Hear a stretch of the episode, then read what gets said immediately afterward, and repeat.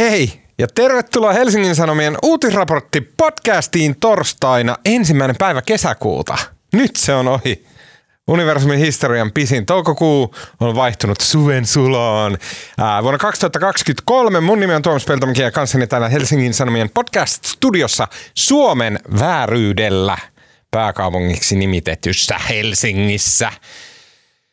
Euroopassa ja maapallolla ovat ähm, Helsingin Sanomien politiikan toimittaja Marko Junkkari. Saanko me puhua tästä itse asiasta, mikä tässä on nyt suuresti läsnä? Ai mun hampaasta. Niin. No saadaan. Marko on käynyt eilen, Toissapäivänä. toissapäivänä, ää, tota, viisaudenhampaan leikkauksessa. Ja se on nyt niin huumattuna tällä studiossa, että pyhä luoja varjele, mitä sieltä voi tulla. Joo, se oli ensinnäkin tämä kirurgi moitti mua, että miksi mä en leikkauttanut niitä tai rivityttänyt 30 vuotta sitten, mutta nyt ne sitten, että se lähti. Ja tämä kirurgi, joka oli paljon, paljon hyvin kokenut, kokenut ammatissaan, niin sanoi, että hän on elämässään poistanut tai leikannut noin 40 000 tai 50 000 viisauden hammasta ja mun hammas pääsi olla vaikeudessaan top 10. Mä en tiedä, onko tämä totta vai ei, mutta kyllä mä jotenkin vähän silleen säväytti, että aika siistiä. Joo, huhu. Se, kun sä aiemmin tuossa kuvasit Marko tätä rutinaa ja napsumista ja luiden murskautumista, sitä, mitä siellä tapahtui, niin kuulosti kyllä hurjalta. Mä haluan kertoa, että multakin, tai mulle tehtiin iso hammasremontti tuossa kevään aikana ja sitten mm, mun piti eka mennä hammashommaan ja sitten tota, äh, siitä kahden kuukauden päästä uudelleen niin kuin jatkamaan sitä hoitoa. Ja sitten tota, mulla on semmoinen tapa, että äh, kun mä oon hammaslääkärillä, niin mä laulan samalla, kun se hammaslääkäri operoi. mun hammaslääkäri Muhammed, niin se oli siinä silleen, että tota, se alkoi operoimaan mun suuta. Ja sit kun mä sille virittelin ne nuotit siihen, niin sit se oli silleen, hei se oot sinä, se laulava potilas. Laulaatko sä jotain tiettyjä biisejä vai? Ei vaan semmoista täysin random hyminää. Sille. Koko operaatio ajan alusta loppuun. Se jotenkin helpottaa mun sitä hermostuneisuutta. Lauloiko sä Marko? Mä en laulannut, mä puristin niitä, sen hammaslääkärituolin niitä käsi, käsiä. Aa, ne perus. oli. Niin kovaa kuvaa mahdollista. Mutta ei sattunut yhtään, puudutukset onnistui hyvin, mutta ei se kyllä kauhean kivaa ole. Mm. Hammasmyötäelämässä meidän kanssa on äh, tota, politiikan toimituksen supertykki. Äh, Anni Keskiheikkilä ystävien kesken AKH. Hei AKH. Hei, nyt mua vähän hävettää, kun tuossa ennen nauhoitusta mä elvistelin, kuinka vaikeat mun hampa, ham, viisauden hampaat oli, mutta ne ei ollut kyllä noin vaikeat kuin. Mitään verrattuna tähän. Ei Kyllä. mitään. Ja mukana on myös äh, tota, Helsingin Sanomien politiikan toimituksen ympäristöasiantuntija, mutta tällä viikolla varsinkin ruotsalaisen kansanpuolueen asioihin erityisesti perehtynyt äh, Petri Pelli. Hei Petri. Hei.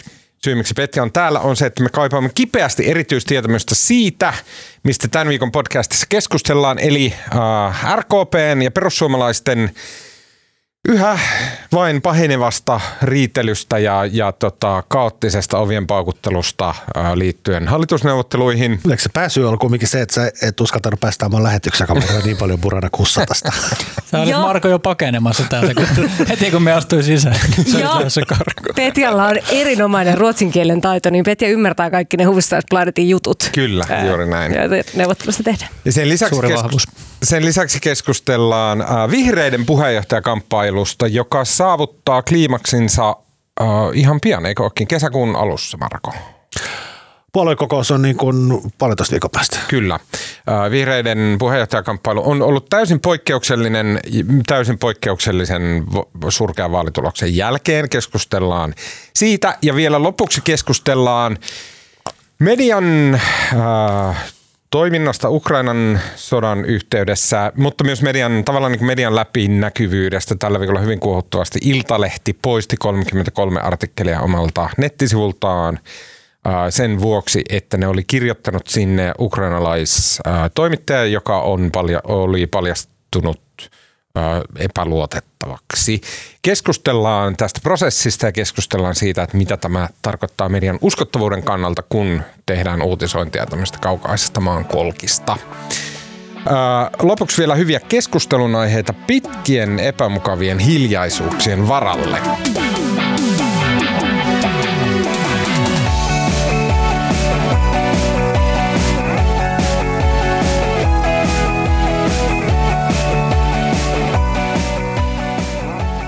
Okei, viime perjantaina näht, tehtiin kenties semmoinen aika näytösluontoinen RKM-ryhmän äänestys, vai oliko se lauantaina? Lauantai. Lauantaina oli. Ää, ää, tota, tämmönen, äh, lopulta näytösluontoiseksi kenties paljastunut RKPn eduskuntaryhmän äänestys halli, aiotun hallitusohjelman ilmasto- ja maahanmuuttokirjauksista, minkä jälkeen kaikki puhkesivat, tämmöiset niin kuin politiikan puhuvat päät puhkesivat ylistämään hallitusneuvottelija Petteri Orpon neroutta, että miten hän oli nämä vaikeat jutut jättänyt sinne viimeiseksi. Ja sen vuoksi nyt hallitus pääsi tästä kynnykse- kynnyksestä yli ja ehkä ehkä on ö, tota, toteutumassa, mutta ei käynyt niin vaan. Sitten alkoi ovien paukku. Ulosmarsseja tapahtui ö, säätytalolta, tosin ei puolue, vaan yksilötasolla. Ensin ulosmarssi RKPn nuorisojärjestön edustaja Julia Stoole, jonka, muolesta,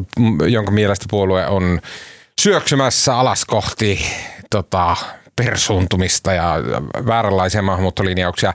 Sitten Pitää mainita, että hän istui siis siinä pö- neuvottelupöydässä, jossa keskusteltiin näistä koulutus- ja sivistysasioista. Ja siinä, Kulttuuri, nuoriso, liikunta. kyllä, Kyllä. Ja siinä vaiheessa, kun hän poistui, niin sen pöytään, sen pöytään on lopettanut jo viikkoa aikaisemmin työnsä. Että Seuraavaksi kertoi jo aiemmin lähteneensä perussuomalaisten entinen puoluesihteeri Simo Grönroos, joka piti äh, hallituksen, ai- tai siis äh, Orpon tulevan hallituksen aikomia maahanmuuttolinjauksia aivan liian löperöinä.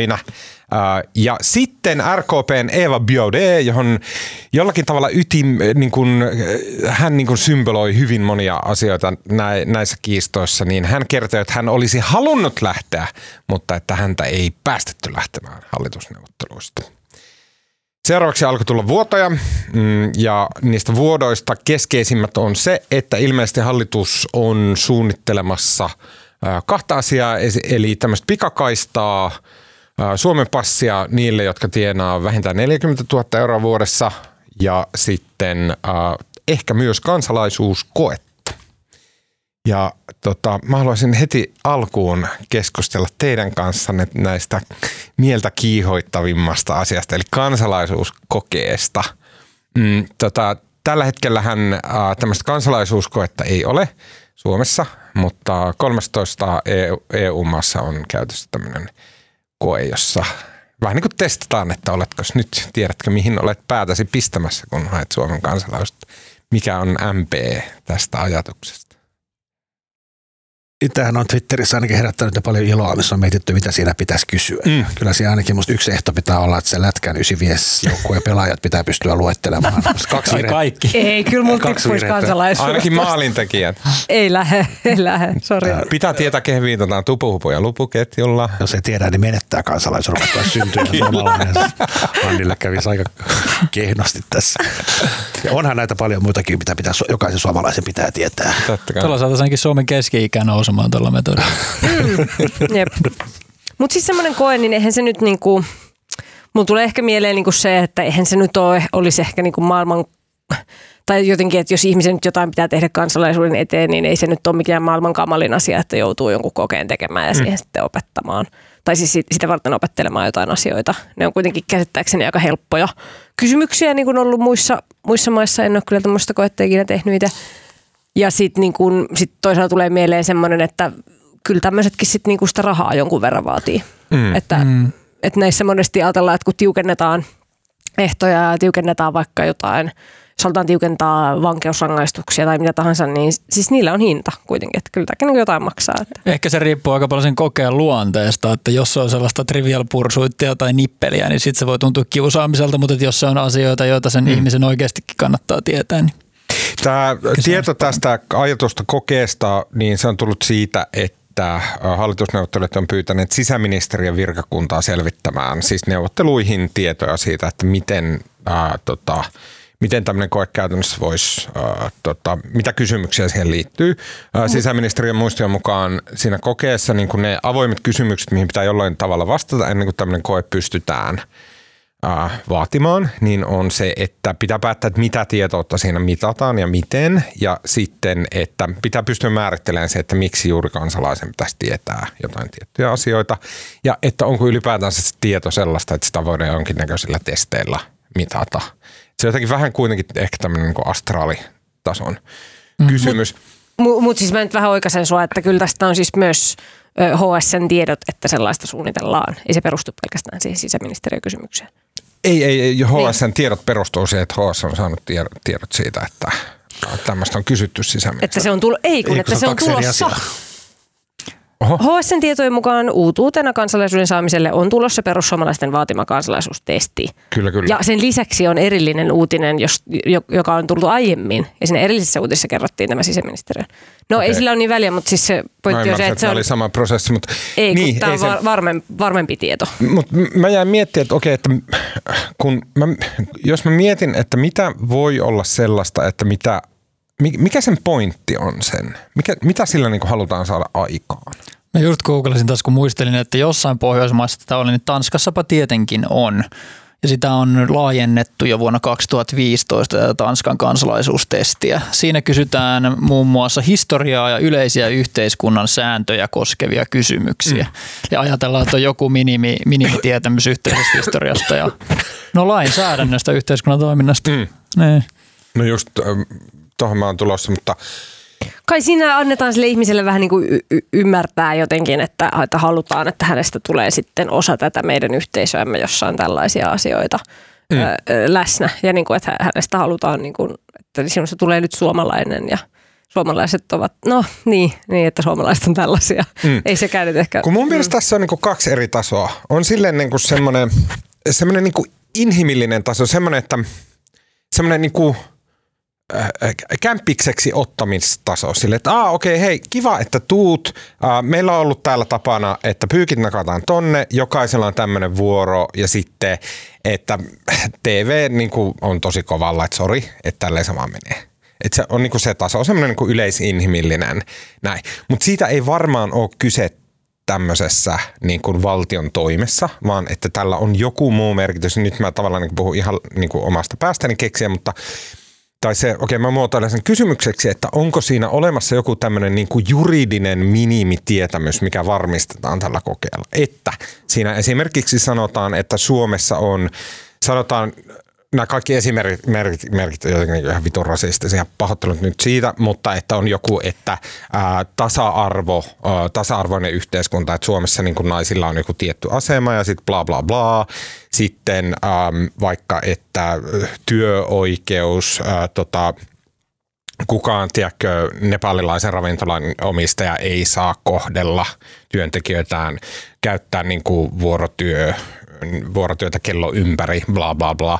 Ja nämä, kaikki nämä tämmöiset ongelmat, mihin niin kuin on törmätty sitten, kun on puhuttu jostain, että niin kuin tulee joku ongelma maahanmuuttajayhteisössä, vaikka jotain hyväksikäyttöä tai jotain tällaista, niin voiko tämmöinen koe olla semmoinen niin juridisesti tavalla, että sit voidaan osoittaa, että hei, olet vastannut tähän kokeeseen, tässä olet sanonut, että et saa orjuuttaa kanssa miehiä, se, että se on Suomi, sä oot niin kuin tässä vastannut saanut 10 pistettä, sä tiedät, että näin ei saa Suomessa tehdä. Niin kuin voiko siinä olla jotain tämmöisiä funktioita? En tiedä, käytetäänkö sitä tuomioistuimissa, mutta siis varmasti sillä halutaan, että tiedetään perus, peruspelisäännöt ja voihan sillä tuommoisiakin motiiveja olla, mitä sanoit. Ja miksei toisaalta myöskin sellaista kaikkea ns. hyvää, mistä, mitä Suomi voi tarjota, että mm. niin kuin sanoit, että täällä on työehtosopimukset tai täällä sä voit viedä lapsesi päivähoitoon näillä ja näillä ehdoilla ja näin ja näin pitkään ja voit pitää näin paljon vanhempainvapaata ja mm. tällä tavalla saada ilmasta koulutusta ja kaikki niin kuin toi, toikin puoli. Että. Mm. Näin se varmaan on. Ja siis niin kun, en mä näe mitä juridista siinä nyt voisi olla, niin kuin miten se siihen, mä en ymmärrä miten se voisi liittyä siihen, mutta siis kahtalaista se on niin kuin perussuomalaiset yrittää kaikkein, kaikin tavoin vaikeuttaa kansalaisuuden saamista ja maahanmuuttoa ja näin, ja tämä on niin kuin tavallaan osa sitä, tämä on niin kuin pieni palanen tässä isossa operaatiossa mm.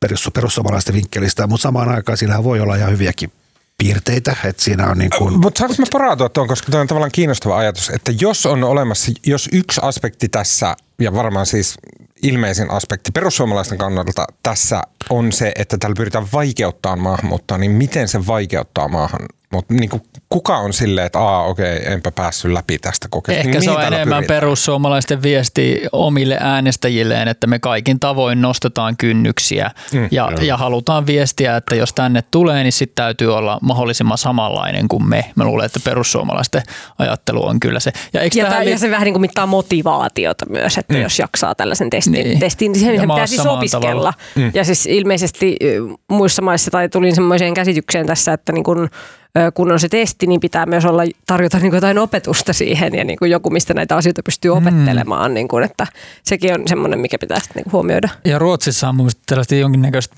pakollisia kansalaisuus, yhteiskunta, o- tunteja siihen Niin, liittyy. Ja nimenomaan. kyllä Suomessakin jossain määrin kotouttamiseen liittyy jo pakollista tällaista. Yhteis- yhteiskuntaoppia hmm. jo nyt. Um, et, et jotain tuollaista. Eikö tässä samalla myöskin uutisoitu, että siellä on ollut haluja varmaankin perussuomalaisilla myöskin kasvattaa sitä aikaa, mikä sun on täytynyt olla Suomessa, että Joo. se voi tulla kansalaiseksi. Joo. Et, et se on, niinku tällä euro- hetkellä Suomessa niin, viisi, vuotta, viisi vuotta. paitsi seitsemän vuotta, jos käyt välillä vähän muualla. Ja sitten perussuomalaiset haluaa kasvattaa tätä. EUn keskiarvo on se viisi vuotta, mikä vaaditaan kansalaisuutta. Maksimi, minkä YK määrittelee sopimuksin, on se, että kymmenen vuotta, vuotta, jos olet asunut maassa. Ja tuohon liittyy se sitten, mistä on nyt puhuttu, että olisi tämmöinen ohituskaista, että jos tienaat yli 40 tonnia vuodessa, niin sit voitkin saada nopeammin. Hmm. Kyllä me tällä, niinku, että tuommoinen testi itsessään just, että jos se tehdään hyvin, niin sehän voi olla aika viatonkin ja kaikkien kannalta sellainen ihan, ihan hyödyllinen. Että nämä perusasiat on hyvä tietää ja sen varmasti selvittää, jos, jos haluaa ja, ja näin. Mutta ehkä sitten toi kokonaisuutena voi miettiä, että jos nyt ajatellaan jotakin eurooppalaista osaajaa, oli se sitten akateeminen tai, tai tota, duunari tai mikä tahansa, joka miettii, että mihin se menisi ammattia harjoittamaan, niin tavallaan mitä signaaleja nämä on, että, mm. että Suomessa nyt sitten vaikka sun pitää asua täällä kymmenen vuotta ennen kuin sä pääset kansalaiseksi. Ja niin tavallaan se yhteenlaskettu signaali, mikä noista tulee, niin sitä minä mietin. Mm. Ja onko sitä kuinka paljon mahdollista tietyllä tavalla e- erotella, että nyt me saadaan näitä, nämä tietyn tyyppiset ihmiset yhä haluaa tänne ja nuo tietyn tyyppiset ei, ei halua, ketä me ei haluta, vaan on- onko se kuitenkin, että se lähettää semmoisen tietynlaisen yhteenlasketun viestin, joka on vähän, vähän torjuva sitten. Mm. Hyvä kysymys. Mä jäin tässä miettimään tavallaan just tota samaa kysymystä, että mm, tässä passiasiassa. Eli se passiasia nyt niin kuin hyvin karkeasti on sille, että jos sä pystyt osoittamaan semmoisen niin ylimediaani tulon olevan toimeentulon, niin sitten sä pystyt nopeuttamaan sitä Suomen kansalaisuuden saamista. Varmaan tällä tähdätään siihen, että jos sä oot joku koneen projektijohtaja, niin sä pystyt sitten niin Ja monissa maissa, perheen monissa maissa on myös niin, että se pystyy ostamaan, tai lainausmerkeissä ostamaan, eli jos sä investoit suomalaiseen yritykseen 10 miljoonaa, saisit suoraan passin. Niin, tätä, on myös, passi. tätä on myös Suomessa ainakin. Mutta tässä ei ole kyse siitä. Ei, mutta tästä on Suomessakin puhuttu, että Joo. jos investoimalla Suomeen voisi saada kansalaisuuden hyvinkin nopeasti. Mutta mm. niinku, siis mulle tämä näyttää siltä, että jos, jos sä oot sille hyvin toim, toimeentuleva joku bossi, vaikka nyt meillä Hyvinkäällä on koneen, koneen tota, kaikki dirikat asuu siellä, niin sitten voidaan niinku osoittaa, että okei, että jos tulet koneelle Suomeen töihin, niin sit sä pääset aika lailla saman tien kansalaiseksi, kun oot pari, pä- pari vuotta perustellut sinne rakentanut taloa Tuomaksen naapuriin. Näin, mutta näin, että sitten sä tiedät, että se ei ole ongelma sulle sitten päästä kansalaiseksi. Mutta tämä on tarkoitettu selkeästi niin kuin hyvin toimeen tuleville tämmöisille niin kuin kravattikaulasille maahanmuuttajille. No, en Niin, usko, yli että ei toi- 40 000 Niin. Niin, mutta ei se varmaan Nokia johtajaksi tämä enemmän tämmöiselle, niin kuin, ei varmaan siis näähän taas nämä huippujohtajat, mutta en mä usko, että ne haluaakaan Suomen kansalaisuutta. Joo, en mä tarkoita mitään IT. IT-alaa, Niin kuin siis en- IT-alallahan vaan on semmoisia hirveä niin ihan niin kuin, koodaajista on semmoisia, jotka käyttää ja- tietokonetta, eikä semmoisia, jotka niin kuin tarjoilee. Niin kuin, onko tässä tämä distinktio? Koska Hmm. Niin, mun niin, no mielestä siis tämä ei no- koske niin kuin nepalilaisravintoloiden kokkeja. Ei, no siis niin kuin, heitä voi koskea sitten tämä niin kuin työperäisen maahanmuuton tuloraja 1600 euroa, mikä, mikä siellä on myös mm. niin kuin HSN tietojen mukaan ö, ollut so, so, sovittuna tai, ja, tai sitten niin kuin työehtosopimuksen vähimmäispalkka. Mutta oota, eikö se ole, sehän on maahantulon edellytys. Ja tämä on kansalaisuuden edellytys. Niin, niin, niin, se on eri asia. Siis, niin kuin- mutta no, se, eikö se ollut niin työperäisen oleskeluluvan?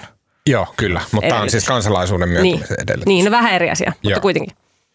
Okei, äh, tota, nyt milläköhän, no mä en millään niin kuin, kovin sulavalla aasinloikalla pääse siihen RKP, mutta mua kiinnostaa se, että mm, tämä kaikki niin kuin, julkisuudessa tämä niinku kärjistyy RKPn ja perussuomalaisten väliseksi väännöksi, joten kokoomus on ehkä oveluuttaan tai sitten typeryyttävän on ihan varma kumpi, mutta koke, kokoomus on niinku poistunut tästä vaikeasta kysymyksestä. Ja sitten nämä kaksi niinku takkuaa julkisuudessa. Eikö, eikö kokoomus tee tässä nyt vähän samaa kuin mitä SDP teki koko hallituskauden ajan vihreiden ja keskustasuhteen, että tapelkaa te siellä ja me asetutaan tässä vähän yläpuolelle ja katsotaan mm. nyt minkälaisen kompromissin te saatte siellä riideltyä ja leimataan se sitten päältä. Niin eikö Orpo tee tässä nyt samaa RKPlle ja perussuomalaisille ja mediassakin se, se narratiivi on aika lailla nielty, että, että kyllähän tästä hallitus tulisi, jos nyt vaan RKP ja PS pääsisi noista erimielisyyksistä ja sopuun ja sitten jotenkin vähän unohtunut se, että hetkinen, että kokoomushan oli vielä vaalikampanjassa aika lailla samaa mieltä RKPn kanssa työperäisestä maahanmuutosta ja ainakin esitti olevansa samaa mieltä myöskin ilmastoasioista, että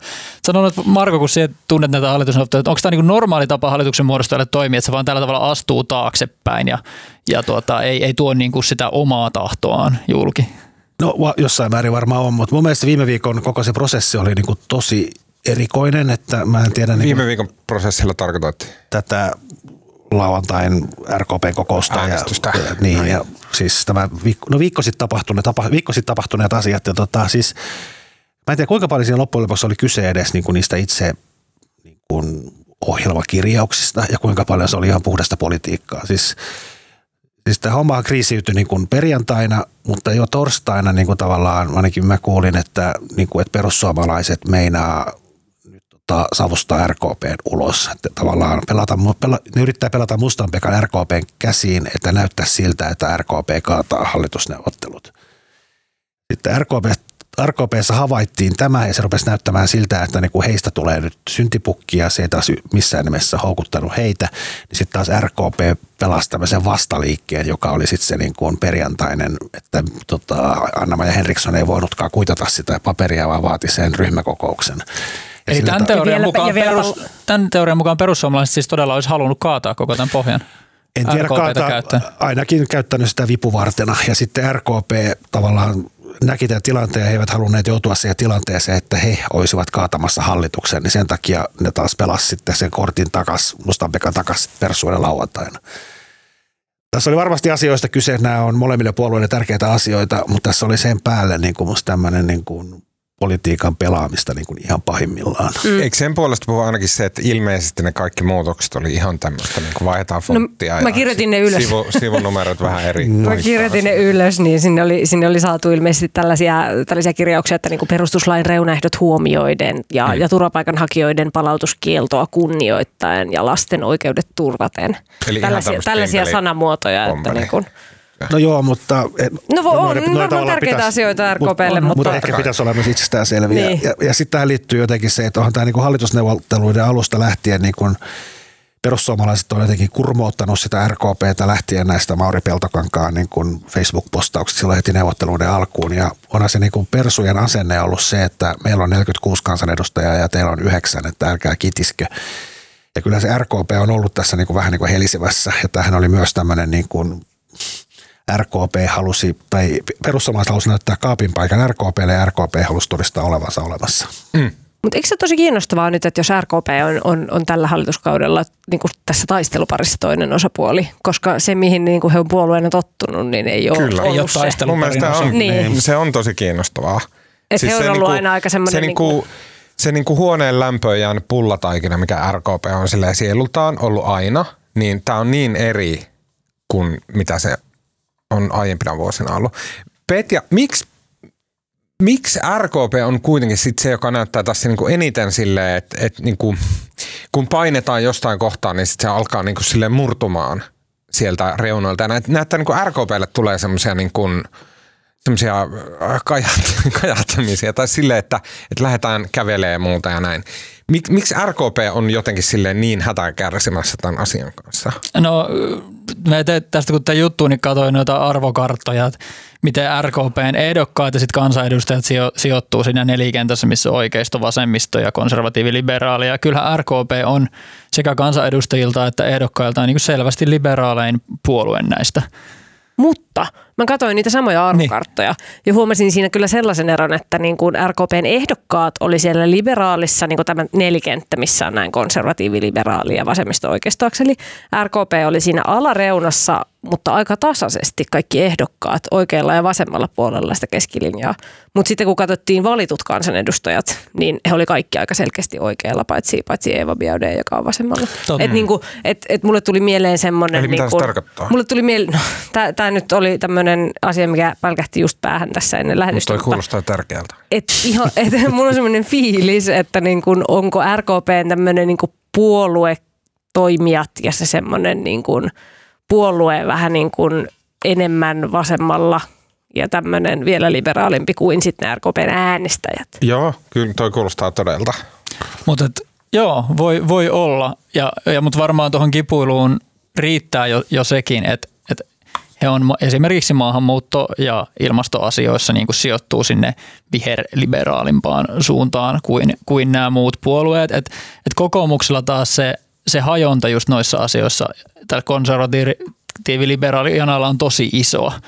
Et, et sen takia ehkä kokoomuksella on jotenkin perinnettäkin siihen, että voidaan olla jommassa kummassa laidassa. Mutta et, mut et se on, niinku, se on niinku yksi syy, että et RKP ei tunnista itteensä tosta, tosta porukasta. Ja toinen syy voi olla se, että onhan se heille aika moista olla niin kuin säätytalolla sellaisen puolueen kanssa, joka haluaisi lakkauttaa kaiken heille tärkeän. Mm se on tässä ehkä vähän unohtunutkin, että perussuomalaiset julkaisi viime syyskuussa semmoisen kuin suomalaisuusohjelma, jossa esimerkiksi halutaan lopettaa pakollinen ruotsinkielin opetus kaikilla koulutusasteilla. Ja muutenkin tavallaan rinnastettiin se ruotsin kieli jotenkin sellaiseen, että vähän niin kuin annettiin ymmärtää, että se jollain tavalla liudentaa tai laimentaa koko suomalaista identiteettiä, että tämmöistä nyt harrastetaan tällaista toista perustuslakiin kirjoittua kieltä. Hmm. se oli hirveätä luettavaa RKPn kannalta se, se ohjelma. Et, et, et sellainen puolue siellä on, että tuohan se niin kuin RKPlle sellaista vaaran tuntua, että, että nyt perussuomalaiset on pysynyt näistä asioista hiljaa just sen takia, että ainakin Riikka Purra vaikuttaa, että se nyt haluaisi ton hallituksen kasaan. Mutta sitten RKPllä on se tieto, tietoisuus, että jos tässä sitten käy, käy huonosti ja jos kepun ei, jos kepun ei ei olekaan ei, että tämä pohja hajoaa ja sieltä otetaankin RKPn tilalle keskusta – niin sitten ollaan siinä tilanteessa, missä oltiin Sipilän hallituksessa ja sitten saattaa perussuomalaisetkin kaivaa. Niin meillä oli itse asiassa tämä suomalaisuusohjelmakin täällä. Saanko me, tähän, väliin, saanko me tähän väliin siteerata Hufvudstadsbladetin erin, erinomaista lähdettä, nimetön lähde, joka, joka tota, sa, sanoi näin, että jos meidät heitetään ulos ja keskusta tulee mukaan, ei kukaan välitä Tammisaaren, Porvoon tai Pietarsaaren sairaaloista – ei absoluuttisesti kukaan.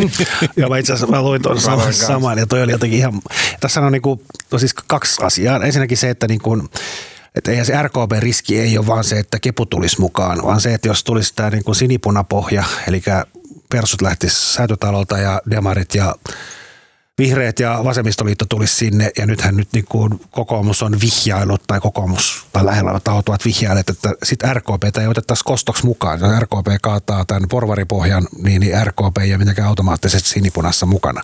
Mm. Ja tota, tämähän on niin kuin, tavallaan kun ennen neuvottelujen alkuja puhuttiin että vähän, että RKP saa valita, haluaako se porvaripohja vai sinipunan, mutta kokoomus on nyt indikoinut, että te ette välttämättä pääse sinipunan mm. mukaan, jos te rettelöitte. Mm. Ja sitten niin kuin toinen asia, musta toi siis RKP on ennen kaikkea kielipuolue ja just nämä Porvoon Porvoon sairaala on jollain tavalla tunne, sieltähän on koko ajan, sieltä on aloitettu leikkaamassa erilaisia palveluita ja se on niin kuin niille Itä-Uudenmaan ihmisille niin kuin todella iso asia. Sama, sama juttu kaikki nämä muut äsken mainitut sairaalat ja tämä on niin kuin sen puolueen niin kuin on niin kuin sen olemassaolon niin kuin kovinta ydintä puolustaa heidän vahvojen ruotsinkielisten alueiden näitä peruspalveluita.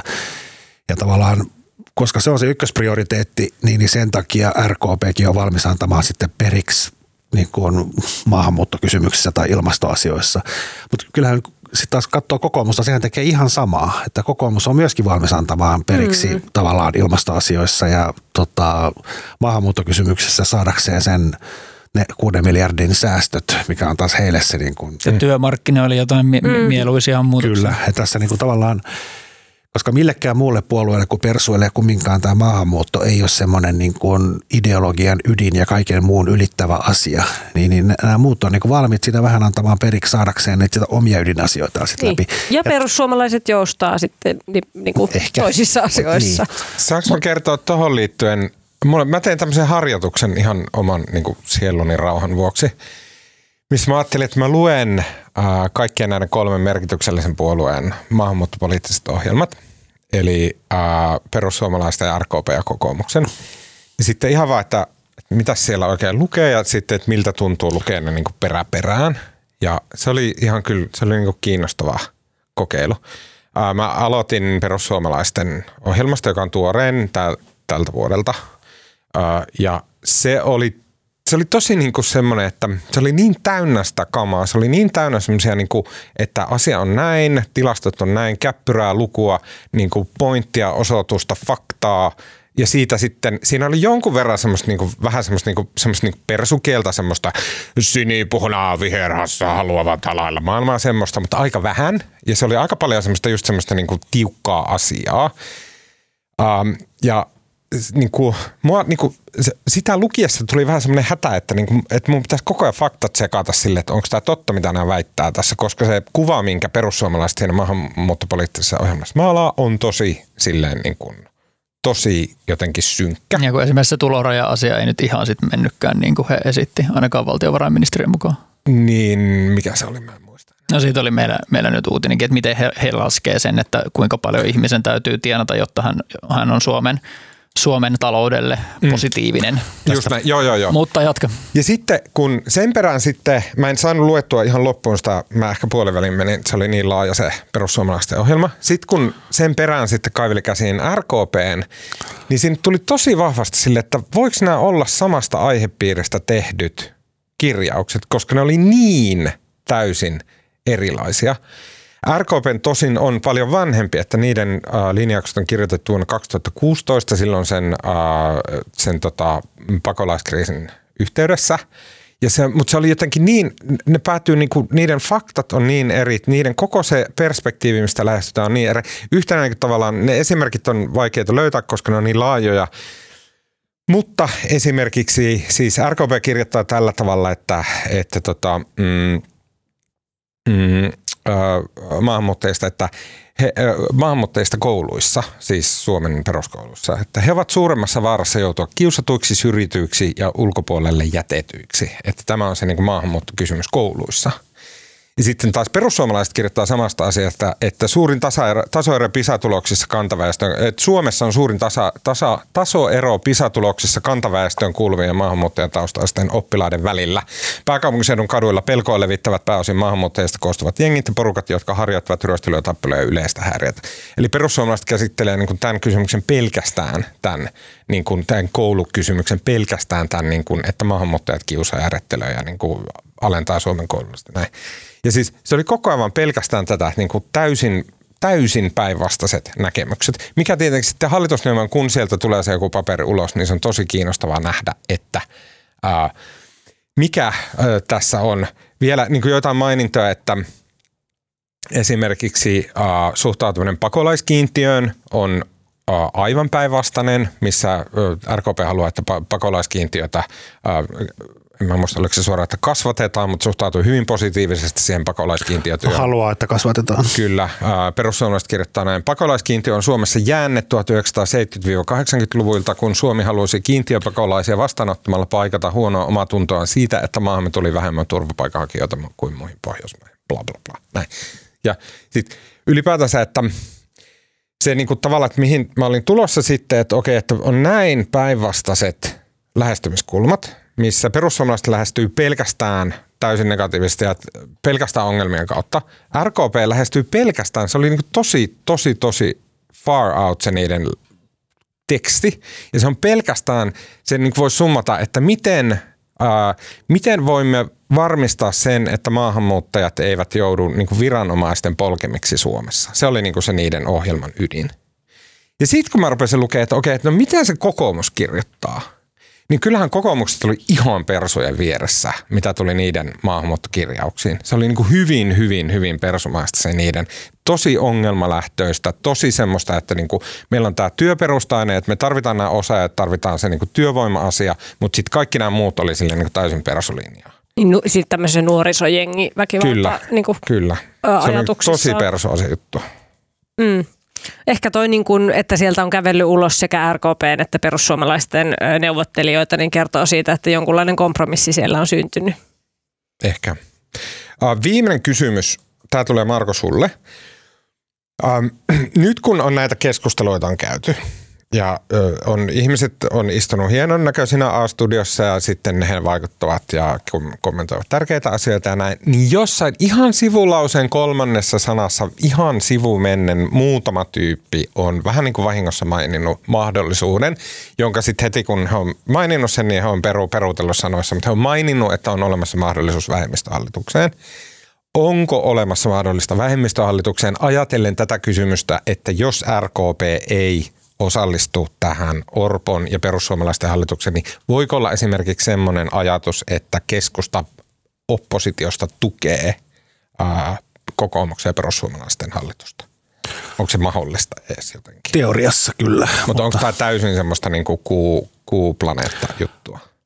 No, tästä me ollaan puhuttu ennenkin. No siis no vähemmistöhallituksia on ja se vaatisi, että sun pitäisi olla joko etukäteen sovittunut jonkun puolueen kanssa, että se tukee kaikissa asioissa tai sitten niin kuin useamman puolueen kanssa, että sopii, ne tukevat tietyissä teemoissa ja Suomessa ei oikein ei ole perinnettä tähän ja mun on niin kuin vaikea nähdä, että Kepu lähtisi niin kuin ainakaan nyt sokkona tukemaan niin kuin porvarihallitusta kaikessa, vaikka ovatkin etukäteen sanoneet, että voivat No oppositiosta ei Ehkä- varmasti. Ehkä sen verran voin kommentoida entisenä Ruotsin kirjeenvaihtajana, että siellähän näitä vähemmistöhallituksia tehdään ja edellinen oli demareiden ja vihreiden vähemmistöhallitus ja nyt siellä on, siellä on tuota, Ruotsin kokoomus ja liberaalit ja kristillisdemokraatit hallitsee nyt sitten niin kuin ruotsidemokraatti eli vähän niin kuin Ruotsin persujen tuella, niin siellä ainakin, ainakin nämä, tämä nykyinen ja edellinen vähemmistöhallitus, niin nehän perustuu sellaiseen jonkinlaiseen sopimukseen, joka on vähän niin kuin hallitusohjelma, joka tehdään niiden oppositioon jäävien tukipuolueiden kanssa.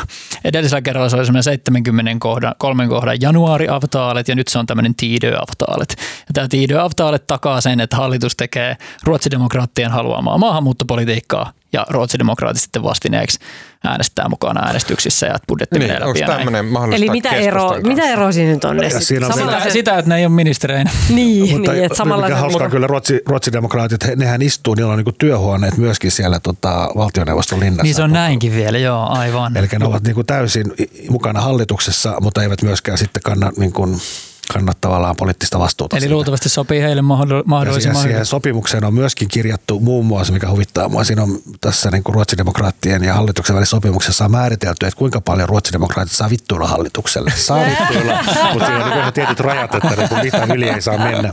Mutta, mutta siis, Mahtavaa. mut kun, siis täysin tavallaan niin teoreettisesti, niin jos tässä kiikkulauta on silleen, että et, et RKP pullahtaa pois, niin sitten keskusta on se. Mutta keskusta on sanonut, että se ei mene hallitukseen, niin voiko olla keskustalla hou- houkutus niin kuin sanoa, että he pys- jotta isänmaa saa hallituksen, jotta Suomi pärjää, niin keskusta voi oppositiosta tukea hallitusta tietyissä kysymyksissä, jotta Suomi pysyy tolpillaan ja sitten jotain ylevää tällä. Me se ajattelin, että todennäköisempi olisi perussuomalaiset, jotka jäisi siihen rooliin, mutta, mutta Aa, joo, ei, ei Se meillä ehkä ole kulttuuria. Se vaatisi jonkun kriisin, se vaatisi jonkun tilanteen, minkä takia olisi pakko saada hallitus nopeasti kasaan, mutta tämmöistä kriisiä nyt ei tällä hetkellä ole. Ei, kyllähän tässä näyttää todennäköiseltä. Pakko että- vielä sanoa pikku to, tavallinen to, tuohon sun pitkään tota, ma, maahanmuuttopohjustukseen vaan pikku lisähuomio, että siinä, to, joo, että kokoomus on varmasti persujen kyljessä kyllä maahanmuutos monilta osin, mutta jos otetaan vain työperäinen maahanmuutto, niin kaikki muut puolueet, paitsi perussuomalaiset vaalikampanjoiden aikana kuitenkin kannatti voimakasta työperäisen maahanmuuton lisäämistä, eikö niin? Tai niiden analyysitilanteesta oli se, että sitä vaan tarvitaan. Mm. Ja kristillisdemokraatit, en tiedä, he ei ehkä painottanut sitä, mutta jos jätetään kristillisdemokraatit pois laskusta, niin voidaan silti sanoa, että 75 prosenttia ihmisistä äänesti tällaisia puolueita, jotka Kyllä, vaalikampanjassa voimakkaasti kannatti työperäisen maahanmuuton lisäämistä. Ja nyt jos lopputuloksena on kuitenkin hallitusohjelma, jossa sitä eri tavoin kiristetään, niin se Niin. on Mm, ehkä se Se on kiristetään sitten vähemmän kuin perussuomalaiset varmasti. Okei. Mennäänkö eteenpäin? Äh, kun saapuu kesäkuun, niin Suomen tulee jäl- jälleen uusi puoluejohtaja. Ja se on vihreiltä ja se on joko Saara Virta tai Johanna Hyrkkö? Ei! Tuomas! Tuomas. Törkeetä. Ihan törkeetä. Johanna Virta tai Saara Hyrkkö? Saara Hyrkkö tai Sofia Virta. Ah! No niin.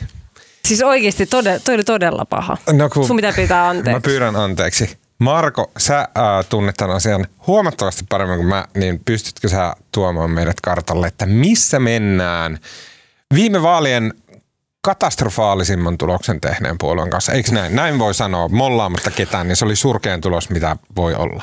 Oli, ja siis vihreät odottivat vaalitappiota, mutta tämä tappio oli niin kuin monin verroin pahempi kuin ilmeisesti pahimmissakaan kauhuskenaarioissa saattoivat kuvitella, ja nyt siellä käydään sitten ja tavallaan tappion jälkeen puheenjohtaja Maria Ohisalo ilmoitti, että hän ei jatka ja puoluesihteeri vaihtuu ja varmaan varapuheenjohtajatkin vaihtuu ja siellä vaihtuu koko puoluejohto.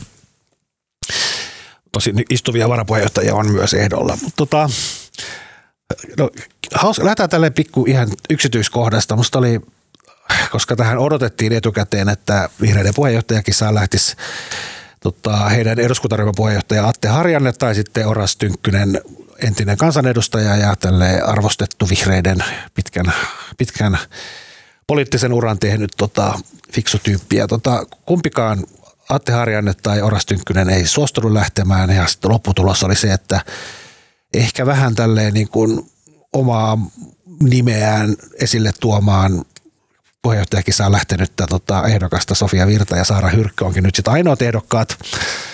Ja sitten tota, hauskahan tässä oli se, että muun muassa että Osmo Soininvaara päivitteli tätä blogissaan silloin jokunen viikko sitten ja sanoi, että miten on mahdollista, että vihreiden puheenjohtajaksi on kaksi ehdokasta, joista hän ei kumpaakaan niin tunne ja tiedä ketä ne on. Jonka jälkeen sitten... Tuo kuulostaa joltain NN vuoden opiskelijalta yliopistossa, sitä harmittaa, kun se ei enää tunne fukseja.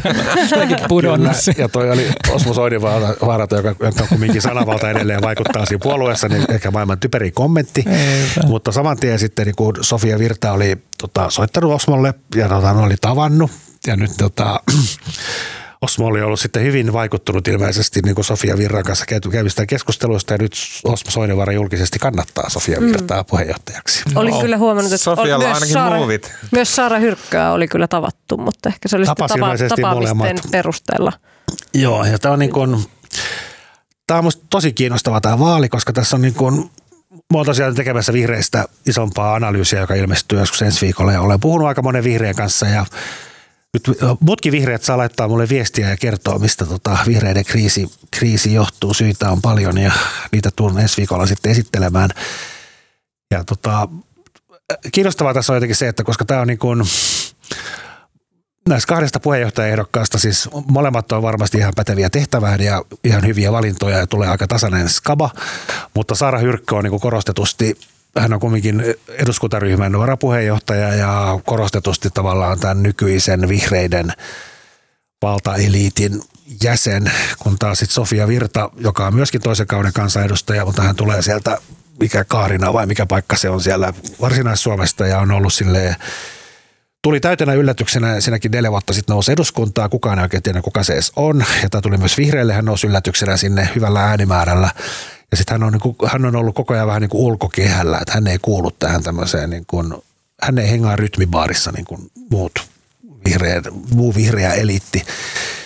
Ja johtuen varmaankin, ja sitten tämä Sofia Virta on myös siellä arvokartalla, hän on vähän enemmän oikealla kuin Saara Hyrkkö ja sitten hänellä on tota, hänen isänsä on niin kuin, hän on mainosta, hän on, se on rekkakuski ja hän tulee tämmöisestä niin kuin työläisperheestä ja hän itse ajaa autolla ja syö lihaa ja on tämmöinen niin kuin, ei edusta sitä semmoista stereotyyppisintä niin kuin vihreätä, että hän, hän niin kuin asemoi imagoonkin vähän toisin.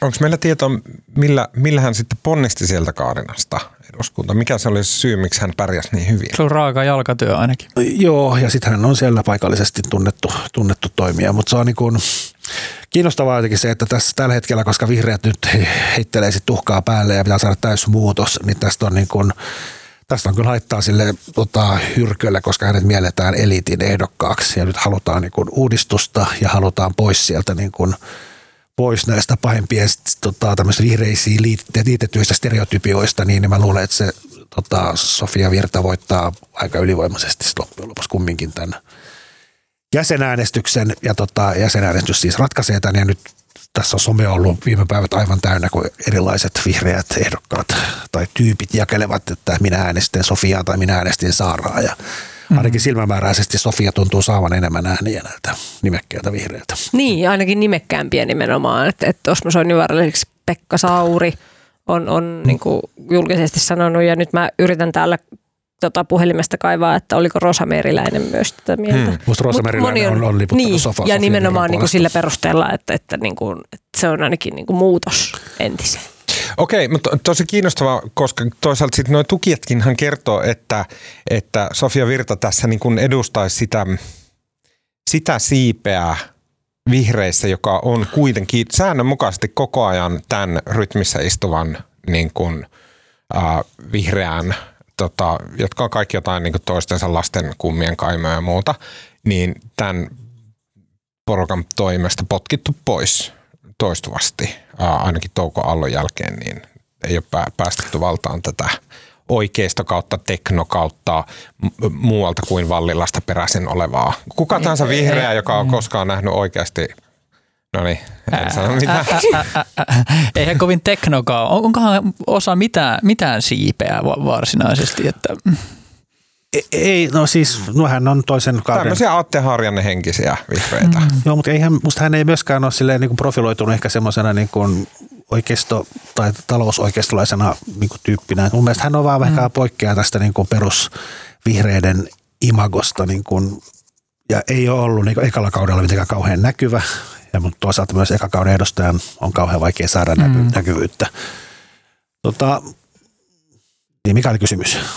Niin kysymys varmaan on se, että ol, ol, ollaanko me odottamassa kuitenkin tavallaan nyt, että, että, että, että niin kuin, että aa okei, että totta kai vihreät nyt, kun ne on saanut niin paljon turpaan, kun ne on ottanut tätä niin kuin, sitä semmoista vähän niin kuin niljakasta sisäpiirijengiä siihen koko ajan puheenjohtajiksi ja muu, niin kuin kärkipaikoille, niin sit, nyt me tavallaan ulkopuolesta ajatellaan, että no totta kai ne on vaihtamassa nyt ja tota, että ilman muuta, että tämmöiset niin kuin sedät, kuten Osmo Soininvaara ja Pekka Sauri, niin sanovat, antavat siunauksensa tälle, niin totta kai vaihdetaan linjaa. Ja sitten jälleen kerran me yllätytään sitten, että aa okei, ei, ei vaihdettukaan, vaan sinne valittiin Maria Ohisalo kakkonen. Musta toi on oikeasti hyvä kysymys. Se on hyvä niin kun, kysymys. Öö, me niin kun o- odotetaan jotenkin, että tai siis toi olisi todella tyypillinen niin kuin vihreiden veto. Niin. Niin kuin, että he ei niin kuin, Ja vielä sanotaan yksi väliin, että vihreiden- Saara Hyrkköhän on koko ajan ollut ennakkosuosikki ja nyt sitten Sofia Virta vasta ihan viime päivinä. Mm. Nyt se on niin kuin tavallaan tämä on kääntynyt tämä ennakkoveikkailu päinvastoin. Niin, ja mu- ei, mä ainakin näen, että yksi vihreiden heikkous on se, että he ei näe niin kuin itseään kuin ulkopuoliset näkevät Joo, heidät. pelejä ei ole missään. Niin, niin ja tämä niin kuin, voisihan siinä käydä niin, että, että, että tämä niin kuin, taas kävisi näin ja sitten Hyrkkö me, satoi törmäämään tähän Sofia Virtaa SAK on vappujuhlilla vähän aikaa. Tämä jutut oli mullekin ihan tuntematon entuudestaan, mutta kyllä silloin ei, tässä ei ole suurta jälkiviisautta, jos mä sanon, että silloin tuli semmoinen olo, että okei, voihan, voi tässä olla jotain, että tämä voi olla haaste ja tämä voi olla sellainen jollain tavalla erilainen tyyppi, joka, joka vetoisi. Ja, ja hän just puhuu sitä, että hän haluaisi niin kuin laittaa niitä seiniä leveämmälle ja katsoa korkeammalle, että vihreä, vi- vihreät niin kuin koettaisi omaksi erilaisten ihmisten keskuudessa. Ja siinäkin keskustelussa hän mainitsi tämän rekkamies isän esimerkiksi. Mm. Eli että hänellä on tällaisia, mikä, mikä tekee hänestä vähän erilaisen. Se on niin kuin, kun pu- puhuu vihreiden kanssa ja tämä on jotenkin niin kuin, ei kriisi nyt alkanut, että hän on alkanut jo niin kuin vuosia sitten. Ja tota, tavallaan vihreät huono tulos kuntavaaleissa, huono tulos aluevaaleissa ja nyt tavallaan niin kuin täydellinen romahdus.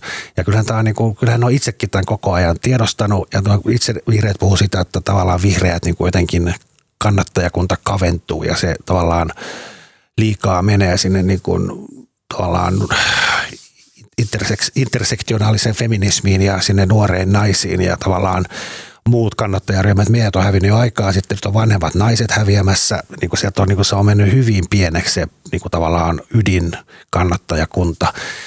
Mutta tämähän ei ole mikään uusi havainto. Sitten hava- havaitsi tämän jo niin kuin kuntavaalien jälkeen, jonka jälkeen tehtiin semmoinen, niin kuin, vai ties, ties kuinka monta kymmenkohtainen niin kuin uudistusohjelma, mitä puolueen pitäisi tehdä niin kuin tavallaan päästäkseen pois tai pystyäkseen laventamaan sitä kannattajapohjaa. Mitään ei tapahtunut, sitä ei niin kuin tavallaan toteutettu. Ja siellä on ollut niin kuin, tavallaan kriisi on tiedostettu ja niin kuin ongelmien tavallaan laatu ja on pysty määrittelemään, mutta sille asialle ei ole tehty mitään. Että tämähän on nyt niin kuin, uuden puheenjohtajan isoin tehtävä on jonkinlainen niin kuin prosessijohtaja, joka rupeaa nyt sitten niin kuin tavallaan panemaan toimeen näitä jo aikaisemmin määriteltyjä toimenpiteitä. Ja mä luulen, että sekin puoltaa sitä, että sen on ehkä jonkun ulkopuolisen helpompi tehdä, joka ei ole siellä rytmipaarissa Mm. istunut Yksi ihan- kanssa. Viimeinen kysymys vielä tähän, että suurimpia y- niin kuin kysymyksiä, mikä oli tässä vihreiden vaalitappion jälkeen, oli se, että kun on päivänselvää, että Ohisalo lähtee pois, niin koko vihreiden ykkösrivi kieltäytyi puheenjohtajapaikasta. Tarkoittaa Atte Harjannetta, Fatim Diarraa, ketä siellä oli? Oras? Tynkkynen Oras. Tynkkystä, näin. Kaikki kieltäytyi. Silloin heräsi vähän semmoinen kysymys, että okei, että kieltäydytäänkö tästä niin kuin lähtemästä hakemaan sitä puheenjohtajapaikkaa silloin, kun se niin kuin tuleva puheenjohtajakausi on kaikista hankalin, vaan että jäikö se ykkösrivi nyt odottamaan, että pistetään nämä never heard-tyypit tähän näin, että ne on sen kaksi vuotta, tuhoaa siinä poliittisen uransa ja sen jälkeen me sitten ää, tota, tullaan me ykkösrivi taas kilpailen tästä puheenjohtajapaikasta. Onko siinä tällaista ää, ajatusta taustalla näillä harjanteilla ja tynkkysillä ja muilla. Tai mulla on sellainen olo, että me ollaan puhuttu tästä tässä podissa ehkä- aiemminkin, mutta, mutta tavallaan nyt kun niin Marko kun- on jututtanut ja perehtynyt, niin sillä mä kysyn tämän uudelleen. No en mä usko, se jotenkin asiat ja harvaan on ihan niin yksioikoisia. että Siinä on varmaan monta eri syytä, mutta mä luulen, että Vihreällähän on tällä hetkellä niin kuin siinä mielessä hyvä tilanne, että uusi puheenjohtaja pääsee tilanteessa, tilanteessa johtamaan puoluetta, että demarit välitsee, Sanna, Sanna Mari lähtee Antti Lindman tilalle, mikä tavallaan jo asemoi heidät paremmin. Porvarihallitus syntyy ja tavallaan Ja sanoo vielä, Lee Anderson lähtee, mikä on vihreän kannalta tosi merkittävä 25, asia. Siihen menee vielä 25. No, mutta lähtee kuitenkin. Li Andersson lähtee ja sitten porvarihallitus ja tavallaan missä ollaan polkemassa vihreiden kielellä ollaan polkemassa ihmisoikeuksia ja kaikkea muuta heille pyhää, niin kyllä tämä uusi puheenjohtaja pääsee niin kuin tilanteeseen, jossa vihreiden kannatus ja todennäköisesti tulee myös koulutusleikkauksia jossain määrin kaikista kielloista huolimatta, niin kyllä vihreät pääsee niin, kuin niin täydelliseen paikkaan, niin kuin niiden kannatus nousee niin kuin vääjäämättä ensi syksynä ainakin johonkin asti. Ja kyllähän se niin kuin uuden puheenjohtajan asema on siinä mielessä Se on itse asiassa hyvä. en tiedä, onko se hyvä, mutta niin kuin ainakin se, että häntä ei olla niin kuin potkimassa ensi syksynä sieltä pois, kun se kannatus on noussut ehkä jopa kymmeneen. Mutta se, Ja- mutta se ei tavallaan ehkä riitä, että se pitäisi kumminkin niin kuin tavallaan, että pohtia, miksi se puolue ylipäätään on olemassa tällä hetkellä, koska sitten on mun mielestä ainakin mulla syvä epätietoisuus, miksi vihreät on olemassa. Ja syksyllä on vihreille ihan sinänsä mieluisa asia myös tuo presidentinvaalit. Ai Se- niin, ja sanoa nimenomaan, ja Haavisto, Haavisto todennäköisesti on, on niin kuin näkyvä mm. ehdokas ja saattaa jopa voittaa. Ja Vitsi, sehän- mä en halua venuttaa ja vanuttaa tätä aihetta, mutta pakko sanoa, että mikä ihme sen Haaviston suhteenkin on tapahtunut semmoinen aivan taas kuperkeikka. Mä muistan, miten se oli niin, kuin niin tired idea. Se oli niin semmoista tunkkasta, että taas se Haavisto, että niin kuin, ka, niin kuin, että ei mitään löydy. Niin tynnyrin pohja, kun haiseva silakka sieltä kaivetaan. Että tässä meidän presidentti ehdokas. Niin, mutta nyt niin kuin ei ole silakkaa missään, on Haavisto. Ja se on sellainen, että okei, wow, että ulkoministeri Haavisto voi meidät NATOon, vitsi mikä tyyppi ja näin. Niin kuin, aivan täydellinen kuperkeikka siinä fiiliksessä, mikä on Haavisto ympärillä. No ehkä On. toi oli yksi avainsana toi NATO tuossa. Ja, Ja sit, ja vielä, vielä se, että ja sitten ensi keväänä on myös eurovaalit, jotka on perinteisesti ollut vihreille aina niin kuin hyvät vaalit, missä ne on pärjännyt paremmin kuin muissa vaaleissa. Et vihreillä on sinänsä nyt tämmöinen niin kuin positiivisten mahdollisuuksien kehä edessä. No niin. Uh, ikäviä mediauutisia tällä viikolla, kun Iltalehti poisti tiistaina verkkosivustoltaan kaikkiaan 33 Ukrainan sotaa käsittelevää artikkelia. Juttujen joukossa on uutisia, analyysejä ja päiväkirjaformaattiin kirjoitettuja juttuja. Lehti ilmoitti ensin poistaneensa 24 juttua, mutta hieman myöhemmin poistettujen juttujen määrä kasvoi 33. Jutut on kirjoittanut Iltalehden ukrainalainen avustaja, joka on Iltalehden mukaan työskennellyt lehdessä eri rooleissa kymmenen vuoden ajan. Ja sitten myöhemmin Iltalehden vastaava päätoimittaja Perttu Kauppinen, myös meidän kaikkien entinen pitkäaikainen työ, työtoveri, niin hän perusteli esimerkiksi Twitterissä tätä, että mitä tässä on käynyt. Ja kyse on ollut siis kuviosta, missä on ollut tämmöinen Ukrainassa paikan päällä oleva fikseri, joka on auttanut Iltalehden toimittajia heidän työssään. Ja fikseri on siis tämmöinen Tulkki ja avustaja. tulkki, avustaja, niin paikan, kädet paikan päällä, paikan päällinen tietäjä, joita toimittajat kaikkialla maailmassa käyttää, ää, kun ovat menossa vieraaseen maahan, jossa on ehkä vähän jotenkin ping, pingotteinen tilanne ja näin. Ja sitten tämä Fixeri on Fixerin työnsä tehnyt erittäin hyvin, ollut täsmällinen ja järjestänyt asiat, mitkä on luvannut ja näin päin pois. Ja sitä kautta saavuttanut tätä Iltalehden toim, toimituksen johdon luottamusta ja sitten sen seurauksena sitten he on, he on päässeet tämän ö, tota, tyypin kanssa siihen, siihen pisteeseen, että tämä on tarjonnut omia juttuja, ja, jotka Iltalehti on sitten julkaissut. Kunnes sitten äh, kävi ilmi, että niissä jutuissa on jotain mätää. Mätää oli esimerkiksi semmoisia, että tota, kuvat, äh, ei, kuvat, mitä tämä Fixeri oli, tai Fixeri, toimittajaksi edennyt Fixeri oli toimittanut, niin kuvat ei olleetkaan sieltä, mistä hän väitti niitä olevan, ja sitten Iltalehti oli aloittanut tämmöisen tarkastusprosessin, että niin minkälaisia nämä jutut on. Ja sitten Tavallaan... tavallaan... Se kannattaa sanoa, siis sehän alkoi, se oli Iltasanomien toimittaja, joka tänä aloitti.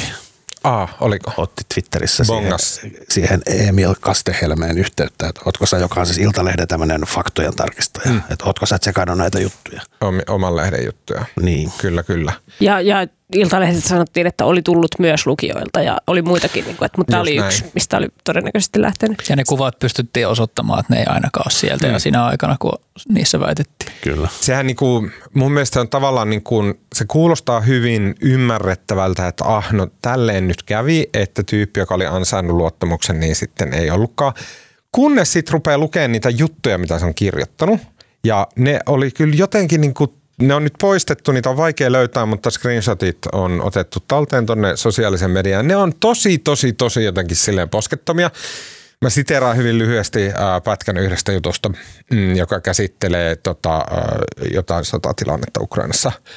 Ää, ahdistavan hetken, näin siis kirjoittaa tämän Fixeri-toimittaja. Ahdistavan hetken keskellä yksi iskujoukon jäsenistä syöksyy kohti panssarivaunun rungon päällä makaavaa kaatunutta ukrainalaista sotilasta. Epäuskoinen huuto karkaa hänen huuliltaan. Pyhän hengen kautta! En voi uskoa, että se olet sinä, veli! Hän tarttuu liikkumattomaan käteen, joka riippuu velttona ja painaa sen hien kastelemaa otsaansa vasten. Kyyneleet valuvat vapaasti hänen päästäessään valloilleen äänekkään huudon. Minä halveksin venäläisiä, jokaista heistä! Tunteidensa kourissa sotilas lähestyy Iltalehden toimittaja silmät täynnä päättäväisyyttä. Sinun täytyy ymmärtää, että tämä soturi kesti vankeuden kauhut. Ne paskiaiset kiduttivat häntä, tappoivat hänen lähimmän ystävänsä ja silti hän palasi taistelukentälle koston ajamana. Ja nyt minä kostan hänen kuolemansa. Ja tämmöinen paska pääsee läpi niin kuin juttuun asti, niin onhan se sillä, että no jossain on prosessi pettänyt ja pahasti. Kyllähän tuossa herää kysymys siitä, että kuka, kuka ne on niin kuin editoinut ja kä- kääntänyt ja onko se ollut, ta, niin kuin, ää, onko siellä tarpeeksi sellaisia niin kuin tuottajahahmoja tekemässä tällaista työtä. Ja niin kuin, Ehkä me, olla, me joskus ulkomaan toimituksessa just uutistuottajana hahmona, joka tällaisia vaikka ö, avustajienkin tekstejä otti vastaan, niin, niin ehkä nyt vähintäänkin tuossa olisi pitänyt sitä miettiä, että, että onko mitenkään mahdollista, että toimittaja on tuollaisessa tilanteessa Mm. noin lähellä. Niin, että Ja ollaanko me lähetetty meidän toimittaja tuollaiseen tilanteeseen? Niin. Niin käytännössä siis taisteluiden keskellä. niin. Siellä, että et, jos, jos mennään, jos mennään kun, men, kun sota voi, voi mennä niin monella tavalla ja suuri osa Suomenkin toimittajista, jotka sinne menee, niin ne on Kiovassa tai hyvin turvallisissa paikoissa. Sitten jotkut harvat menee käymään lähellä rintamaa, jolloin aina mennään toisen joukon mukana. No, tässä tapauksessa tietysti Ukrainan joukon mukana. Onhan meiltä vaikka Sami Sillanpää ollut jossain tota, ukrainalaisten granaatiheitin asemassa käymässä lyhyesti, niin kuin varmaan riskialtteimpia juttuja, mitä meidän, meidän toimittaja on tehnyt. Siinä olisi joku drone voinut tulla ja pommittaa heitä tai tykki osua. Mutta se, että sä olisit tollaisessa tilanteessa niin kuin toimittaja siellä käytännössä tetsaisi jonkun joukon mukana, jonkun Jossain venäläisen ruumista pan- Siis- panssarivaunun. niin kuin- siis Joo. ylipäätään tiellä, niin kuin niiden, siis kai nyt häiritteekin. Okei, Niin. ja, ja sekin olisi täysin mahdollista, mutta se, että täällä on sitaattimerkeissä tämmöistä niin kuin Dostojevskilaista puhetta, niin se, Joo. Tämä Dostojevskia, kun tämä on korkea jännitys. ihan tuntematon sotilas. Niin, siis, niin. Mä, mä itse asiassa näin yhden esimerkin, esimerkin niin kuin Iltalehden jutusta mukaan, joka ehkä osoittautui loppu, lopulta vitsiksi, koska täällä seikkailee Kari Luotsuk ja ö, Karnachev ja sanotaan, että hakkaa päälle Kiovan poika. Niin tämä ei ehkä ollutkaan niistä toista. Se ei ehkä ollutkaan. Mutta siis samanlaista kamaa. Siis e, ekaksi meni ihan läpi, että mm. tollastako siellä on lukenut. Mm.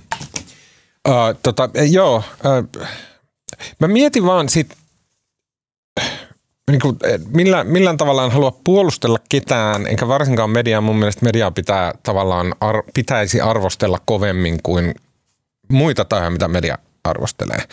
Mutta että mikähän se on tässä Ukrainassa, että esimerkiksi muistatteko, kun ö, melkein kaikkialla meni läpi ne jutut siitä, että venäläissotilaat raiskaa vauvoja siellä Ukrainassa. Niin.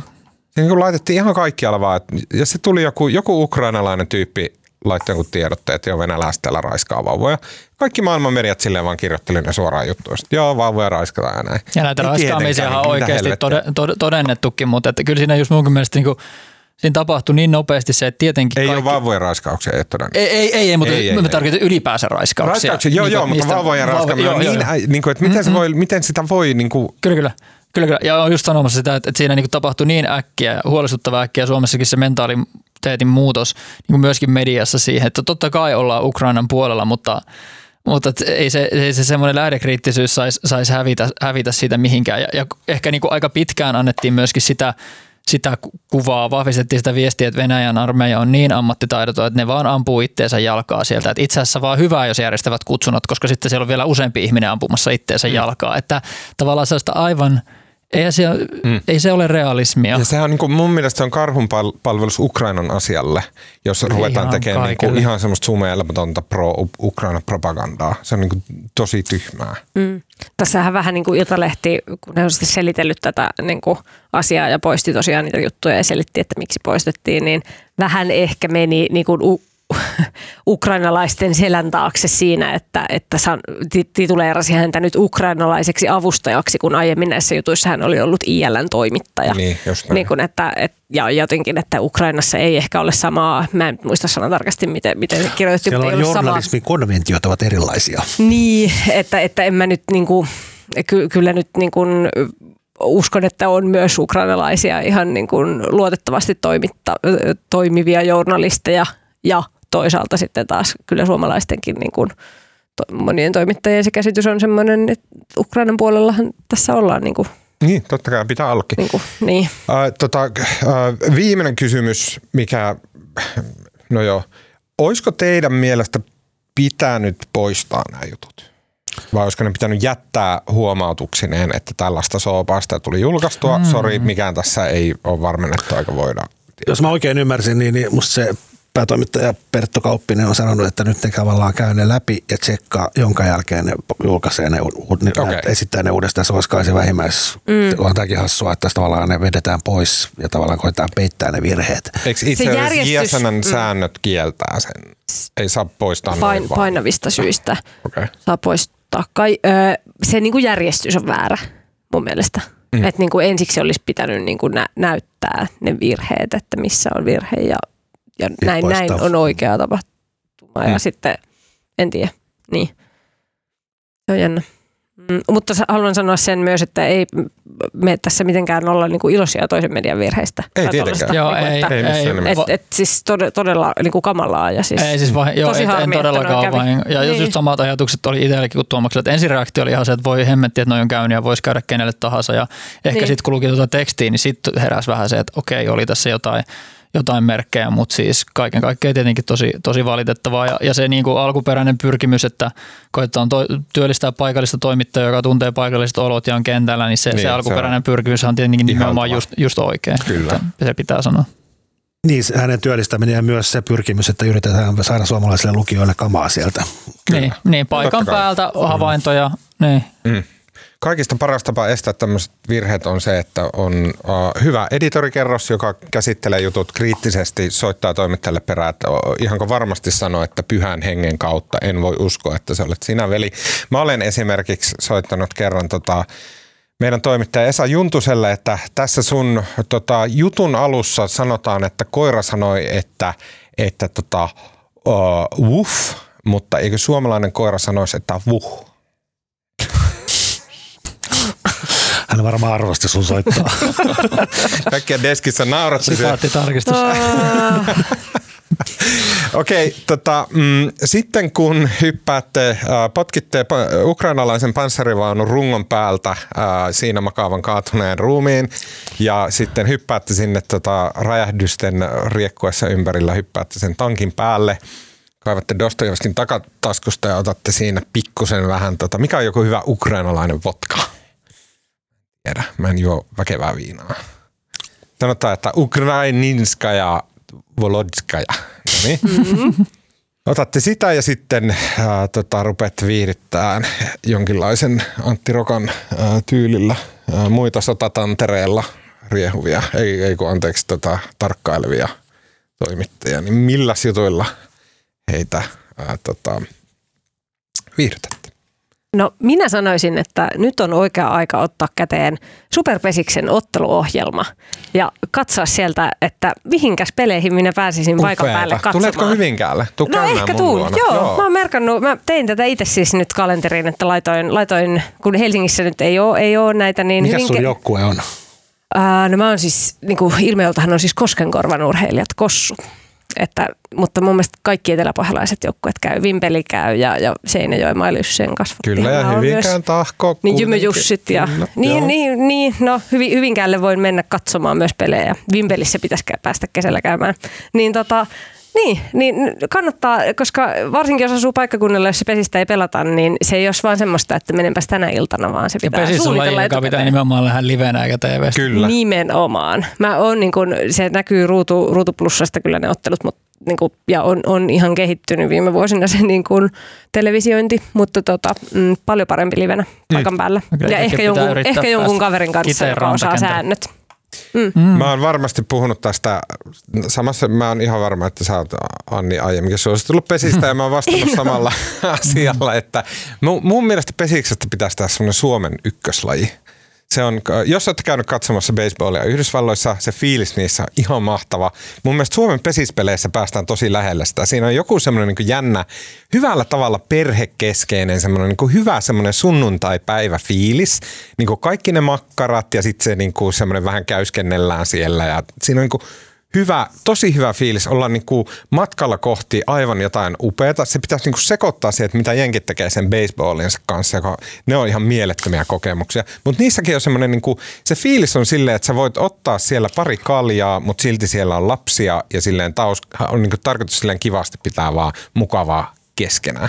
Ja Joo, pesis on tosi lähellä. Joo, kaksi, kaksi asiaa pitää, on pakko muuttaa. Kun televisiota, äh, televisiosta katsoo pesistä, niin siinä on niinku se lyöjän, joka on niinku se, niinku, se lyöjä on se, niinku, se hetki, kun se osuu, kun ei osu, mihin se lähtee näin. Aivan mieletön dramaattinen hetki. Niin sen eessä heiluu joku kymmenen semmoista humalaisen näköistä tyyppiä, heiluttelee niitä räpylöitä ja kaiken maailman viuhkoja ja mailoja ja sille, hei, äh, ää. Ja ne heiluu siis kameran ja sen lyöjän välissä. Siinä ei ole mitään järkeä. Se näyttää ihan niin kuin se olisi, kaikki vaan olisi päissään siellä. niin kuin halo, herätkää. Toinen asia ne kypärät. Voi Jeesus se niin kuin norsun römpsä. Niin kuin, se on niin järkyttävän näköinen se asia, mikä niillä on päässä, se on muutettava ja heti, niin sit siitä voi joku päivä tulla kuulilla. Kypärät on pakko olla ja niillä kaarella, ei seisovilla, noita, ei noita. Niillä kaarella seisovilla pelaajilla on pointti. Mutta niitä niillä ei on saa jokaisella... olla lyöjän edessä, lyöjä kameran välissä, niin herra Jumala, joku televisioihminen sinne töihin. Niillä on jokaisella oma tehtävänsä siinä kaarella. Yksi ihminen näyttää yhdelle ihmiselle tiettyä asiaa ja niillä on kaikilla niinku selkeä nostaa tehtävä. kameraa silleen, ettei ne näy niin. siinä edessä. Ja Näin. sen sanon vielä, että pesispeleissä on todella hyvät äh, äh, musiikit musiikit. Aina kun tulee vähän hiljainen hetki, niin siellä alkaa soida joku Dirlandaa tai joku minkä tahdissa sitten taputetaan. Se on tosi hyvä. Suosittelen. Äh, helsinkiläisille kaikista lähin pesäpallopeli, mitä päästä katsomaan, tämmöinen siis superpesis, on siis hyvinkään tahko. Eli sinne vaan tervetuloa. Mä majoitan kaikki äh, tämän podcastin kuulijat, jotka haluavat tulla käymään. Miesten puolella. Naisten, naisten pelejä voi olla lähempänä. Onko? O- Roihuvuorossa. Niin, ah, kyllä. roihuttaret. Aivan totta. Mm, Peti. Me suosittelen, kunhan tässä nyt tämä kylmä, kylmä jakso menee ohi ja tulee taas vähän, vähän lämpimämpää toivottavasti pian tämän viikon jälkeen, niin lähtemään illa, ill, illalla tai yöllä kävelylle johonkin paikkaan, jossa voi kuulla yölaulajia. Nyt on niin kuin paras, paras hetki kuulla yöllä laulavia lintuja kuten vaikkapa viitakerttusta, jota pidetään yhtenä Suomen parhaista laulajista, tai erilaisia sirkkalintuja, jotka kuulostaa hepokateelta, mutta on itse asiassa lintuja, niin kuin viitasirkkalintu tai pensasirkkalintu, tai vähintäänkin nyt satakieli, jota nyt on Helsingissäkin täällä, täällä joka puska, puska täynnä. Et olin tosi yksiltä just ennen tätä kylmäjaksoa kävelyllä tuolla Tamminiemessä päin Meilahdessa, niin siellä oli esimerkiksi sata, satakielet äänessä ja viitasirkkalinnut, ja sitten tulee tosi sellainen hieno alkukesän fiilis, vaikka niitä ei, ei tunnistaisikaan. Ja tämä aikaikkuna on itse asiassa aika lyhyt, että nämä, nämä kaikki tällaiset yölaulajalinnut on, on niin lintuja, jotka tulee Suomeen tosi myöhään, on tullut tänne just. Ja nyt ne koirat siellä laulaa ja etsii naarasta ja sitten kun ne löytää sen naaraan, niin sitten ne hiljenee. aika, aika ikkuna näiden kuulemisille on tässä nyt ihan niin kuin kesäkuun alkupäivinä. Upeat. Mihin menisi, jos on täys ääliä. Mä, mä en ole eläessäni edes nähnyt yhtään lintua. Jos mä haluaisin mennä johonkin ja kuunnella niitä, minkälainen paikka, mihin mä hakeutuisin? Ää, no vaikka joku niitylaita, missä jonkinlaista pu- pusikkoa, siinä voisi olla monenlaista, tai sitten joku ruovikko. Ehkä Mikä tästä, on ruovikko? Se on niinku ruoho, no, mutta huono. järviruoka. Jos ajattelee Helsingissä, niin ootko ikinä käynyt Lammassaaressa? On. Et, no niin, että lähdet sinne kävelemään siitä parkkipaikalta, kun mentiin, niin kuulet sata kieliä jo siinä metsässä ja sitten kun sä lähdet kävelemään niitä niitä pitkospuita, niin siinä missä on sitä puskaa, niin siinä kuuluu luultavasti viitakerttusta jossain kohtaa ja sitten siellä ruovikossa voi kuulua pensasirkkalintu, ruokosirkkalintu. Okei. Okay. Upeata. Viikonlopun ohjelma Hyvinkäällä pesistä ja sitten Lammassaaren kuuntelee lintuja. Marko? Tota noin, mä voisin ensinnäkin toistaa sen, että tota, Tota, mä tosiaan ensi viikolla yritän saada kasaan tämmöisen syväluotavan analyysin vihreiden kriisin eri sävyistä, niin laittakaa mulle viestiä. Kaikki vihreät aktiivit ja muutkin, niin kertokaa mulle oma näkemyksenne asiasta. Selkeästi merkkimäärä ja vielä täynnä ja Markolla rupeaa paniikki Kyllä. Mitä, mitä nyt keksisi? Marko lupasi vahvasti, että puhutaan vihreistä, niin tässä oli syy. Tota, sit toinen, toinen vielä tärkeämpi asia on se, että tosiaan mä suosittelen, koska meillä on paljon nuoria kuulijoita, niin, niin menkää sinne viisauden hammasleikkaukseen ennen kuin 50. Pääsitte paljon vähemmällä. Eli suosittelen viisauden hampaan leikkausta tai poistamista. Aa, ikävä jatkaa näin riemastuttavan tota, suosituksen perään, mutta mä haluan, äh, televisio on silleen teidän äidit ja isät ja ehkä, tai ainakin mummut ja papat katsoo sitä usein. Ja se on sillä niin vanha-aikainen media kuin voi olla ja monesti miettii, että miksi sitä enää tehdään. Mutta ää, ää, nyt, nyt on sen paikka, nimittäin Ylellä, Yle Areenasta löytyy liittyen maahanmuuttokysymyksiin tämmöinen riistetyt niminen dokumenttisarja, jonka on ohjannut äh, Janette Björkvist. Se on tehty viime vuonna suomalainen kolmiosainen dokumenttisarja. Se on se, että siinä, miksi televisio puolustaa paikkaansa on se, että siinä on siis kolme osaa, joista ensimmäinen käsittelee tota, äh, ihmiskauppaa eli seksikauppaa, jossa on tämmöinen tota, romanialainen nainen, äh, joka on Suomessa, siis myy itseään. Toinen osa käsittelee näitä niin kuin, Suomessa työelämässä orjuutettuna ää, tota, työskentelevää Murtada nimistä ää, miestä. Ja sitten kolmas osa, mitä ole vielä ehtinyt katsoa, niin tota, käsittelee tota, lapsiperheitä alaikäisenä pakolaisena Suomen tulleita. Siinä kun se ei ole twiitti, mistä sä luet näistä asioista. Se ei ole niin Hesarin juttu, jossa sä luet niin jotain vähän niin teoreettista pohdintaa ja asiantuntijalausuntoja näistä asioista, vaan sä näet sen ihmisen, joka herää aamulla ja lähtee kauppaamaan itseään silleen K-kaupan vierestä ää, ja näin. Niin siinä se niin kuin televisio näyttää sen voimansa, että kun sä näet sen oikeasti sun silmillä ja se puhuu siinä ja se on oikea aito ihminen, niin se on todella vaikuttavaa. Erinomainen riistetyt niminen dokumenttisarja, kolmiosainen, vakava aihe, mutta se on niinku tiiviydessään just hyvä, että se on vain kolme osaa ohjaaja Janette Björkvist. Kannattaa katsoa, varsinkin nyt kun poliittisesti tämä tota, turvapaikanhakupakolaisasiat ja maahanmuutto on niin, ää, niin tota, ää, tärkeitä. Ää, siinä kaikki tältä erää. Kiitos Petti Pelli. Kiitos. Kiitos äh, Anni Keskihäkkilä. Kiitos. Kiitos Marko Junkkari. Kiitos. Mun nimi on Tuomas Peltomäki. Äänen, kuvan ja kaiken muun mahtavan meille tekee Viiksikaimani Mikko Peura tällä viikolla. Äh, tota, Muistakaa lähettää meille palautetta, Markolle erityisen paljon palautetta liittyen vihreisiin. Äh, osoitteet ja kaikki on the usual. Ja me kuullaan jälleen ensi viikolla.